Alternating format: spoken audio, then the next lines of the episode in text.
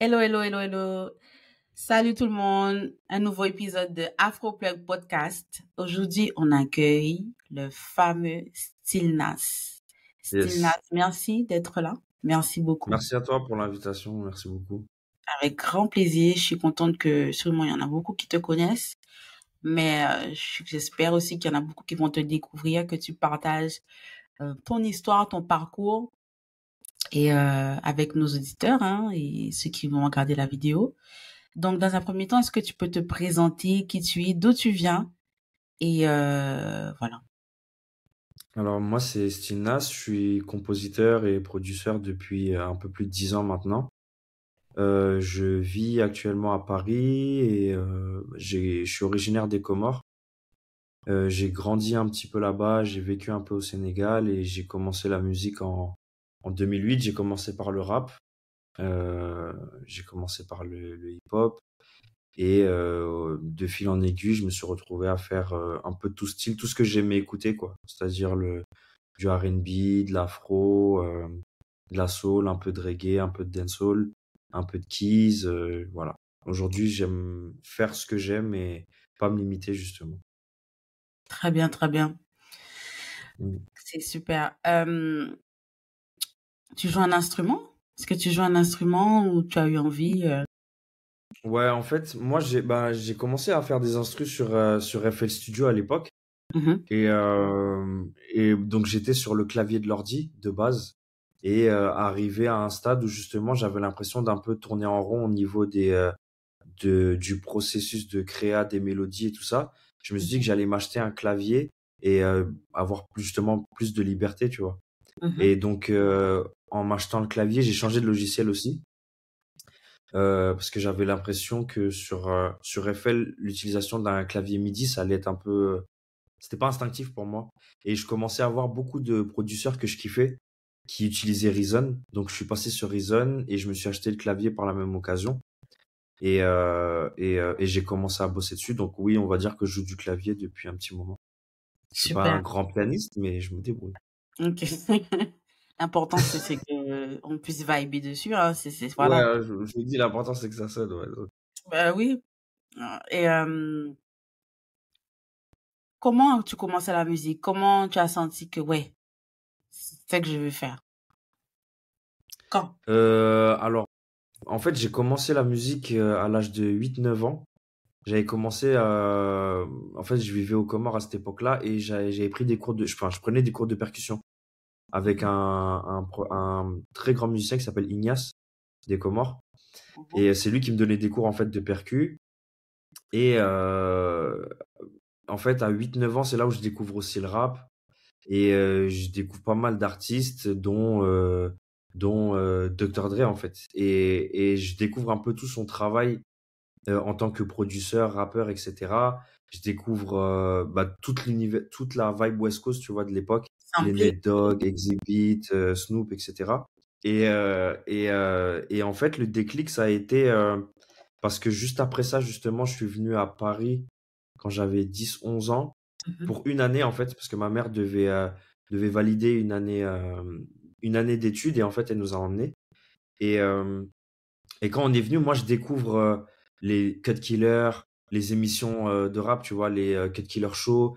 Je découvre euh, DJ Maze sur Ado, je découvre Coste Goldfinger et tout ça. Et en fait, de base, moi, je voulais être DJ, tu vois. Ah, d'accord. Donc, quand je Ouais, et en fait, quand je rentre au, au Comores, je je j'avais pas eu le temps de prendre de logiciel de DJing, tu vois. Et je demande à un oncle à moi qui était à Paris de m'acheter un logiciel de DJing. Sauf que lui, s'est trompé. Il m'a acheté un logiciel de beatmaking. Incroyable. Euh, ouais. Et du coup, bah, sur le logiciel, je me rappelle, ça s'appelait euh, GroovyJ. Et en fait, dessus, tu pouvais pas faire de, euh, tu pouvais pas faire de, de mélodie. Ça veut dire que tu avais déjà des samples de mélodie à, à, à, sélectionner, à mettre sur ton, sur ton pattern et tout ça. Mais, enfin, sur ton séquenceur. Mais, et les rythmiques, tu pouvais les programmer. Ça veut dire que, en fait, j'ai commencé réellement avec les rythmiques, tu vois. Et au bout d'un moment, ça m'a saoulé, etc mais bien plus tard, tu vois, dans, quand j'avais, quand justement je suis rentré au lycée, que je suis venu à Paris pour finir mon lycée, etc. Euh, j'ai, euh, j'avais des mélodies qui tournaient dans ma tête et je me suis dit, j'aimerais bien voir comment ça sonne, tu vois. Donc j'ai cherché un autre logiciel où justement je pouvais créer des mélodies et j'ai commencé sur FL, tu vois. FL. Donc Ok. de là, euh, là, je n'ai pas arrêté, tu vois. Et c'est vraiment genre après le bac, quand euh, bah, je devais choisir en gros ce que je voulais faire, tu vois. Mhm. Euh, je devais choisir ce que je voulais faire. Je voulais soit bosser dans la psychologie, soit euh, dans le tourisme, soit dans les énergies renouvelables pour pouvoir rentrer aux Comores, tu vois. Mais il y avait toujours la musique. Et je me suis dit, est-ce que tu veux faire quelque chose qui te plaît ou, ou quelque chose qui te passionne, tu vois. Et je me suis dit, bah, allons à fond dans la musique, tu vois. Et après le bac, justement, j'ai fait deux écoles. Une école de, de son quand je vivais au Sénégal. Et en rentrant après, j'ai fait une école euh, des métiers de la musique qui forme à tous les métiers de la musique, mais euh, toute la partie business de la musique, tu vois. Et euh, donc de là, en fait, juste après le bac, c'est là où Quels sont les noms des écoles? C'est important? Euh, l'école de Dakar, je m'en rappelle plus exactement, mais c'est une école de son qui était à West Foire. Mhm. Et euh, l'école à Paris, c'était euh, l'IMM, donc Institut des métiers de la musique, Ouais. qui est Mhm. basé à République. Ok. Nice. Ouais, Shout out to, to them, hein. ouais, SOA. Voilà. Ok. Euh, voilà. La question. Parce qu'Afroplay, comme si c'est un site vraiment dédié aux producteurs de musique. Euh, quels sont dans moi trois plugins préférés? Que tu utilises tout le temps, que ce soit par exemple, je sais pas moi, un effet pour mixer, pour masteriser, autre, mais tu sais que c'est des must-have. Euh, en vrai, les plugins, ça va surtout dépendre des, euh, des, de ce que je fais. Si c'est plus afro ou si c'est plus R&B ou trap ou autre, tu vois. Mais on Mhm. va dire que dans l'afro, euh, j'utilise beaucoup Contact pour les banques un peu live, tu vois. Ça revient beaucoup, hein. Contact, Ouais, beaucoup la côte. ouais. Euh, Il y a aussi, euh, y a aussi le, la banque Ample Sound qui ont des super guitares, tu vois, que j'aime beaucoup. Euh, après, c'est vrai que Omnisphere, je l'utilise beaucoup aussi pour euh, vraiment pour Keyscape ou ou Trillian, tu vois, pour les basses. Mais c'est vrai que en termes de de, de plugins, après ça dépend, tu vois. Quand je, par exemple, j'essaie de faire des textures en afro, etc. J'utilise beaucoup euh, le plugin de Murda Melody parce Mhm. que je trouve que ça ramène un grain un peu particulier, ça permet de créer différemment dans l'afro, tu vois. Pas forcément que ce soit que du live, tu Mhm. vois, et ça ramène toujours un son un peu euh, hip-hop, tu vois, dans, dans ça. Donc euh, voilà, en gros, c'est ça. Ok, nice, nice. Euh, Mm. on parle de, voilà, mais tu as déjà répondu pour ton, ton dos, ton logiciel préféré. Donc, si j'ai bien Ouais, compris, Reason. Ableton et, et Reason. C'est ça, euh. Non, euh, C'est plus, enfin, FL Reason, vraiment. et Reason. Ouais, mais FL, j'utilise beaucoup. Enfin, disons que pendant un long moment, je l'utilisais plus. Et Mhm. là, je me, je me suis, re- je, je me suis remis un petit peu dessus pour, euh, parce que je trouve qu'il y a des, il y a hum, le, la manière dont le son est traité sur euh, FL est, est vraiment différente de tous les autres logiciels, tu vois. Je suis d'accord Genre, je trouve que quand tu mets, euh, quand tu mets euh, un sample ou quand tu, ne serait-ce que tu crées une mélodie, tu la mets sur FL et la manière dont le pitch est super précis, le stretching, etc. Je trouve ça super intéressant et du coup, j'essaie de retrouver ce grain-là. Du coup, je fais des, un peu des va-et-vient, tu vois. Je vais par exemple jouer un truc, le mettre sur FL, le trafiquer un peu, le re-ramener sur Reason et ça me donne un Ah, truc un peu spécial. C'est horrible ce que tu dis là. Non, mais j'imagine, tu vois, les stems et tout, tu dois séparer. Ouais, mais c'est vrai. Enfin, C'est- important, voilà, c'est la musique. Euh, Ouais. c'est intéressant de, de voir euh, les différentes façons que, que les producteurs de musique euh, créent. Et euh, c'est magnifique. Hum, donc, j'ai vu que tu as un beau palmarès quand même. Tu as travaillé euh, avec beaucoup d'artistes qui sont de la référence afro, dans la francophonie. Donc, euh, respect à toi, respect à toi. Euh, comment ça s'est passé pour Dadju, par exemple? En fait, Dajou, ça s'est fait via, euh, via Spike Miller, que Mhm. j'avais rencontré, euh, enfin, que je connais depuis longtemps, mais avec qui j'ai bossé, enfin, j'ai bossé avec lui sur les projets d'Alonso. Et il se trouve qu'il était de passage sur Paris. Il m'a dit qu'il avait session avec Dajou. Il m'a demandé de, de, bah, de bosser avec lui sur la session, tu vois. Donc on était en coprod dessus. Lui, il était en train de finir son premier album. Mhm. Et, euh, et donc euh, quand on fait le titre, on fait le titre. Enfin, il était, c'était super cool la session, tu vois. On a fait le titre. Et euh, pendant qu'il était en train de faire le titre, il me disait que ça allait faire partie de la trilogie justement qu'il y avait dans l'album. euh, Tu sais, il y avait une trilogie où justement c'était, c'était, euh, il y avait toute une histoire autour d'une meuf, etc. Et il a dit Mhm. qu'en fait, on venait de faire le premier épisode de la trilogie, tu vois. Donc Incroyable. c'était cool. Ouais. Félicitations à toi. Mais comme tu, tu peux me montrer, c'est que c'est pas trop calculé, tu vois. C'est juste la vibe, les rencontres, le networking aussi. Ouais, que vraiment, euh, ouais. pour ceux qui écoutent, il y en a qui pensent que c'est important, mais ce que vous devez comprendre aussi, c'est que la musique, c'est la vibe, c'est le social aussi. Ouais. Il y a un, Que, il y a un autre truc, juste je voulais rajouter, après je te, je te continue parce que c'est super ce que tu dis, du sens où on avait un autre invité qui disait justement que il a travaillé avec un gros artiste et euh, genre ça faisait la personne qui l'a connecté avec cet artiste euh, c'est parce qu'il était DJ et qu'il fréquentait un ami pendant 8 ans, 7 ans. Et c'est après 7 ans, dit, ouais, tu connais un télé là en studio. Et donc, euh, voilà, le networking, euh, guys, c'est très, très important. Pas, Mm. euh, pas être trop intéressé, c'est de comprendre aussi parce que la musique aussi est mieux aussi quand, quand, quand la vibe est bonne. Donc, Ouais. pas calculé. Donc, voilà. Pour VG Dream, comment ça s'est passé aussi? Dis-nous tout. VG Dream, pareil, c'était euh, c'était via Spike Miller, encore une fois, parce que c'était, on va dire que c'était une période durant laquelle Spike et moi, on bossait souvent ensemble, tu vois. Et euh, pareil, ça veut dire Mhm. qu'il avait, euh, il devait, euh, il était en train de finir sa mixtape, il me semble. En fait, non. Mhm. VG, il y a eu deux, il y a eu deux personnes. Il y a eu Spike d'un côté, avec qui j'ai bossé avec lui euh, sur euh, certains titres de sa mixtape. Et après, il y a eu Mhm. Stan E, qui est un producteur français, qui lui est, enfin, il appréciait beaucoup mon travail et j'ai, je surkiffe ce qu'il fait aussi. Et lui, pareil, ça veut dire que lui, il m'a, euh, il m'a, il m'a, il m'a emmené avec lui sur justement le titre Calimero pour qu'on puisse bosser ensemble, etc. Et, et ça s'est fait euh, en une nuit, ce titre aussi. La compo, le, le, le, morceau a été fait super rapidement, tu vois. Je sais pas quoi dire, je suis impressionnée. On est impressionné ici, franchement, on sait pas quoi dire. on est impressionné on est impressionné. Et euh, ben, on va demander pour tout le monde, hein, parce que je veux vraiment que, que ici, euh, les gens comprennent comment ça se passe, tu vois. Je veux qu'ils euh, ressortent, qu'ils écoutent, qu'ils se- sentent inspirés par ton parcours. Alors, MHD, comment ça s'est passé pour MHD?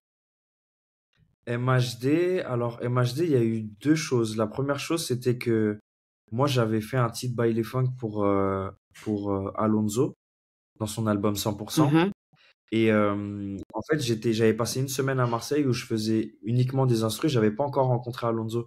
Ça veut dire que j'ai fait des prods, etc. Et euh, deux ou trois mois après, j'apprends camp? que euh, C'était un camp un peu ouais, comme voilà, euh, les gens dans une maison?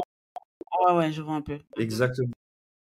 Et euh, donc deux trois mois après, j'apprends que le morceau va être un single dans l'album d'Alonso et qu'il y a MHD Mhm. en, au refrain du morceau. Donc euh, le Wow. morceau sort et tout, ça pète et tout, c'est magnifique. Et euh, mais MH, je l'avais toujours pas rencontré. Il me semble qu'on s'était Mhm. revu euh, juste avant, enfin on s'était vu en rapide juste avant qu'il qu'il aille en prison. Et euh, mais on avait fait une session qui était pas euh, qui était pas super euh, prolifique, on va dire.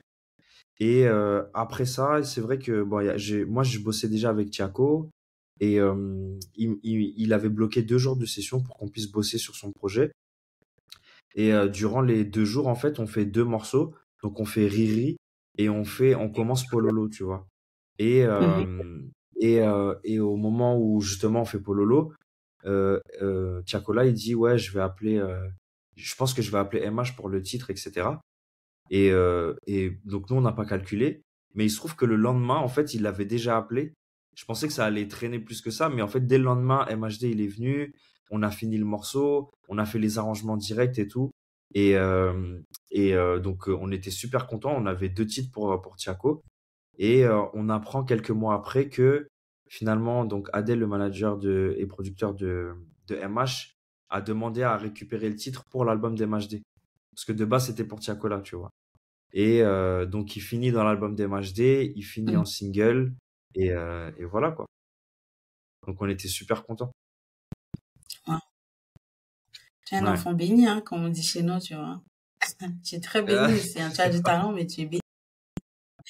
Merci, non, mais c'est incroyable. C'est... Donc, Tiakola, apparemment, tu le connais mieux, en fait. Tu es proche de lui, c'est ça, à peu près, non? Si j'ai bien compris. T'es Oui, plus, ça, ouais, euh, ça fait un moment que je le connais. Je l'ai connu, euh, je crois, depuis 2016-2017, on se connaît. On bosse Ah ensemble. ouais euh, ouais, ouais. Et puis même avec, euh, avec Washi aussi, qui, avec qui j'ai fait Pololo. Donc c'est Washi, c'est un membre de, de mon équipe Rise and Shine Music. Et on, on, on se connaît en fait tous parce que bah, c'est un, c'est un, Tiakola, c'est quelqu'un de la Courneuve. C'est un mec de la Mhm. Courneuve et, Ah, et je- on connaît, on connaît énormément de gens de là-bas, tu vois. Donc, euh, donc ouais, on se connaît bien. Mais c'est trop bien de voir justement un artiste euh, évoluer comme ça. euh, voilà, c'est, c'est, c'est, c'est... Waouh, tu vois. Ouais, ouais, même pour lui, hein, franchement, on, était, on est tous fiers, tu vois. On savait Mhm. tous que, qu'il était talentueux et que il allait mener à quelque chose de, de grand. On savait juste pas quoi. Et aujourd'hui, franchement, on est, tout le monde est fier, tu vois. Et que ça continue. Ouais. Et puis, surtout, nous, on, on, on- on vend beaucoup de, de samples et loops de rumba congolaise, euh, guitare. Je pense qu'on est les seuls dans la musique. Euh, donc, pour ceux qui savent pas, Stinas a travaillé avec le grand Fali Ipupa. Hein, le grand Ifa- Fali Ipupa.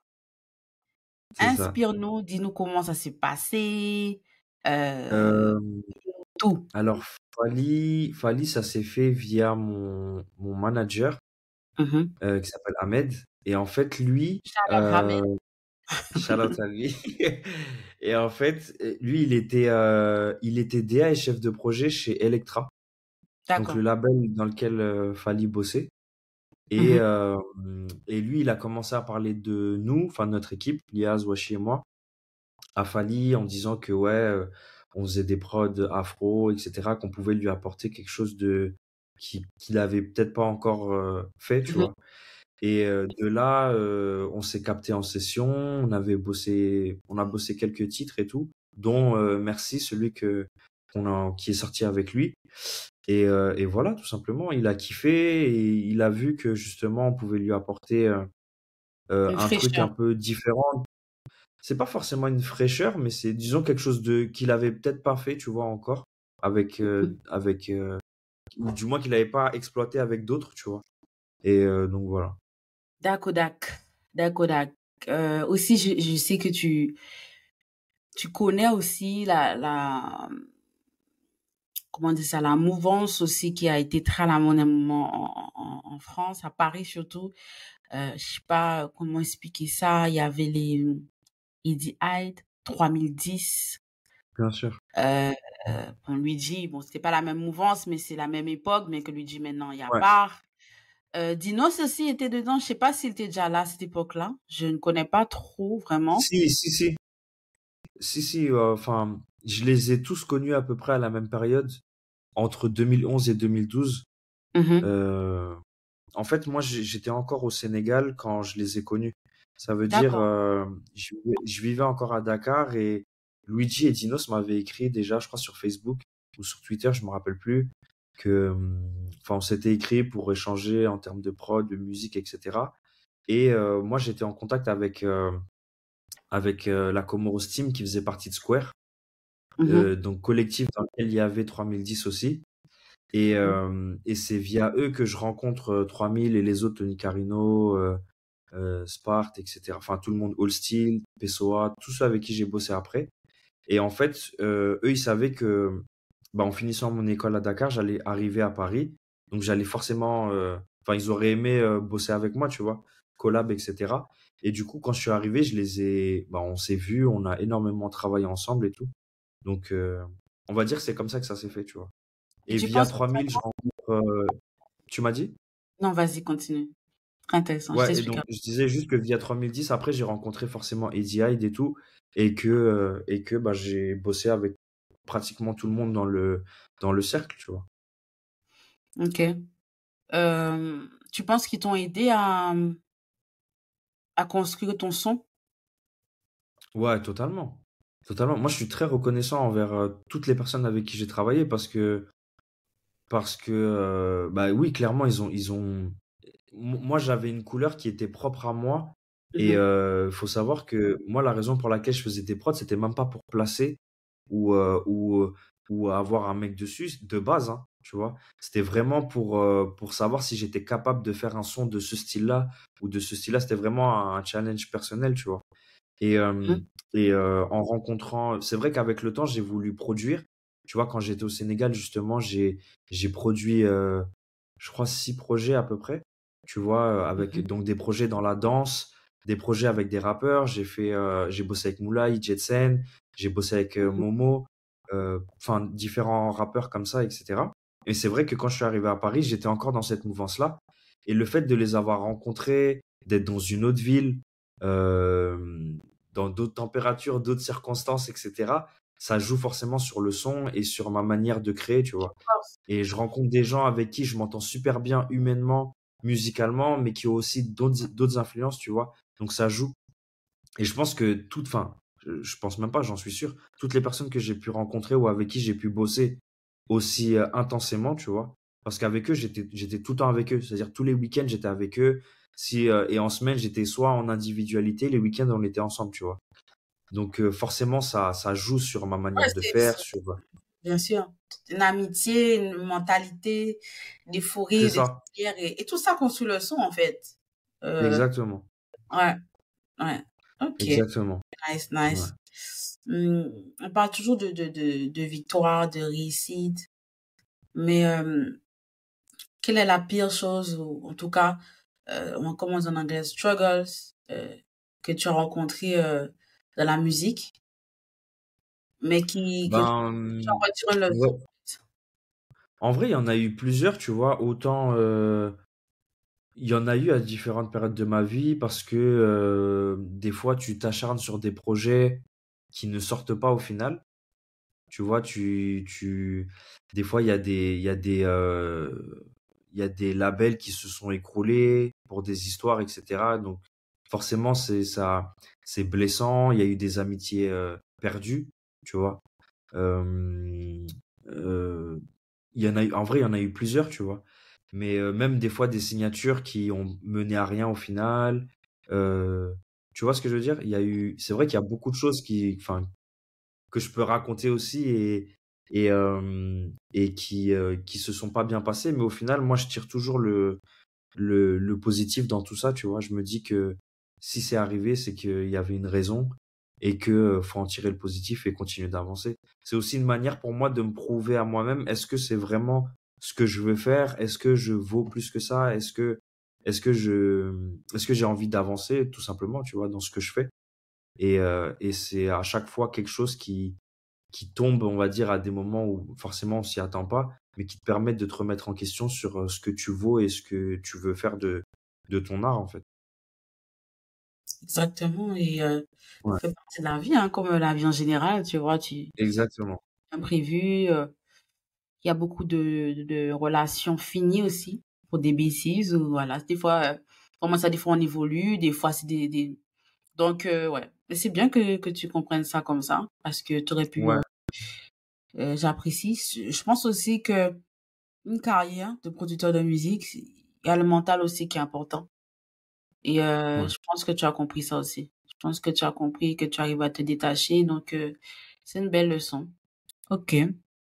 Et euh, quels sont tes futurs projets, Stilnas? Qu'est-ce que tu vas sortir hein?